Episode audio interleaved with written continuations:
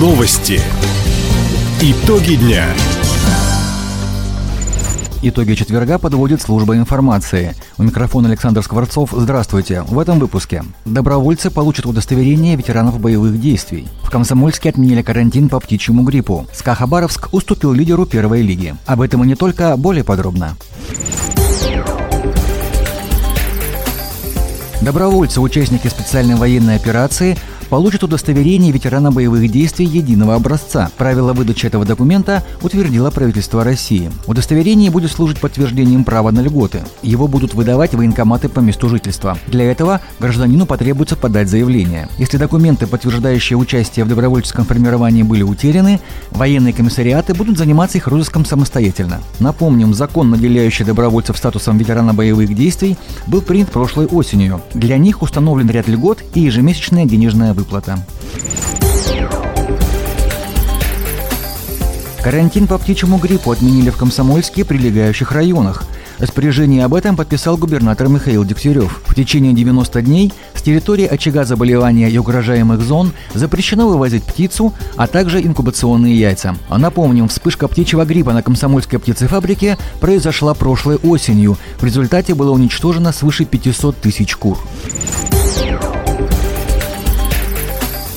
Летом в лагерях с дневным пребыванием, труда и отдыха и загородных оздоровительных центрах края отдохнут 72 тысячи школьников. Об этом сообщает региональный Минобр. Двери для детей откроют 4 сотни организаций. В двух из них построят новые корпуса. Подготовку к их возведению регион начал благодаря федеральной программе. На строительство край получил 78 миллионов рублей. Два новых корпуса появятся на территории детского центра «Созвездия» и еще два в Центре для активной молодежи «Шарголь». Конструкции для быстро возводимых зданий готовит Хабаровский завод промышленного и гражданского домостроения. На обновление дворов мэрия Хабаровска готова выделить деньги из городского бюджета. В администрации краевого центра объявили о начале грантового конкурса для управляющих организаций, жилищно-строительных кооперативов и ТСЖ. До миллиона рублей можно получить на обустройство проездов и парковок, тротуаров и систем водоотведения. До 500 тысяч на оборудование детских, спортивных, контейнерных площадок, хозяйственных территорий. Муниципальный грант предоставляют на условиях софинансирования.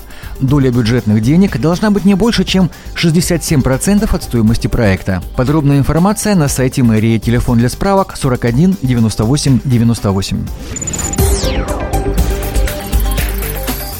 Последняя в этом сезоне туры выходного дня «Лыжная стрела» запланированы на 10 и 24 марта. Турпакет на популярный горнолыжный комплекс в Солнечном районе включает проезд в купе фирменного поезда Хабаровск-Комсомольск, завтрак в день приезда и ужин в день выезда, доставку до курорта, проживание в гостинице или коттедже, а также страховку. На территории комплекса есть медпункт, тренажерный зал, баня, система оснежения.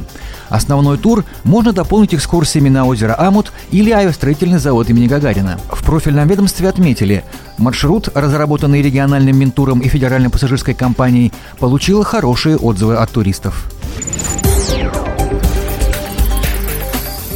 Футболисты СКА Хабаровска продолжили участие в регулярном чемпионате. Накануне армейцы сыграли в Калининграде с местной Балтикой. Матч с лидерами турнира завершился в пользу хозяев 2-0. Сказалось большое количество потерь, отметил наставник СКА Хабаровска Роман Шаронов. Мы немножко ошиблись.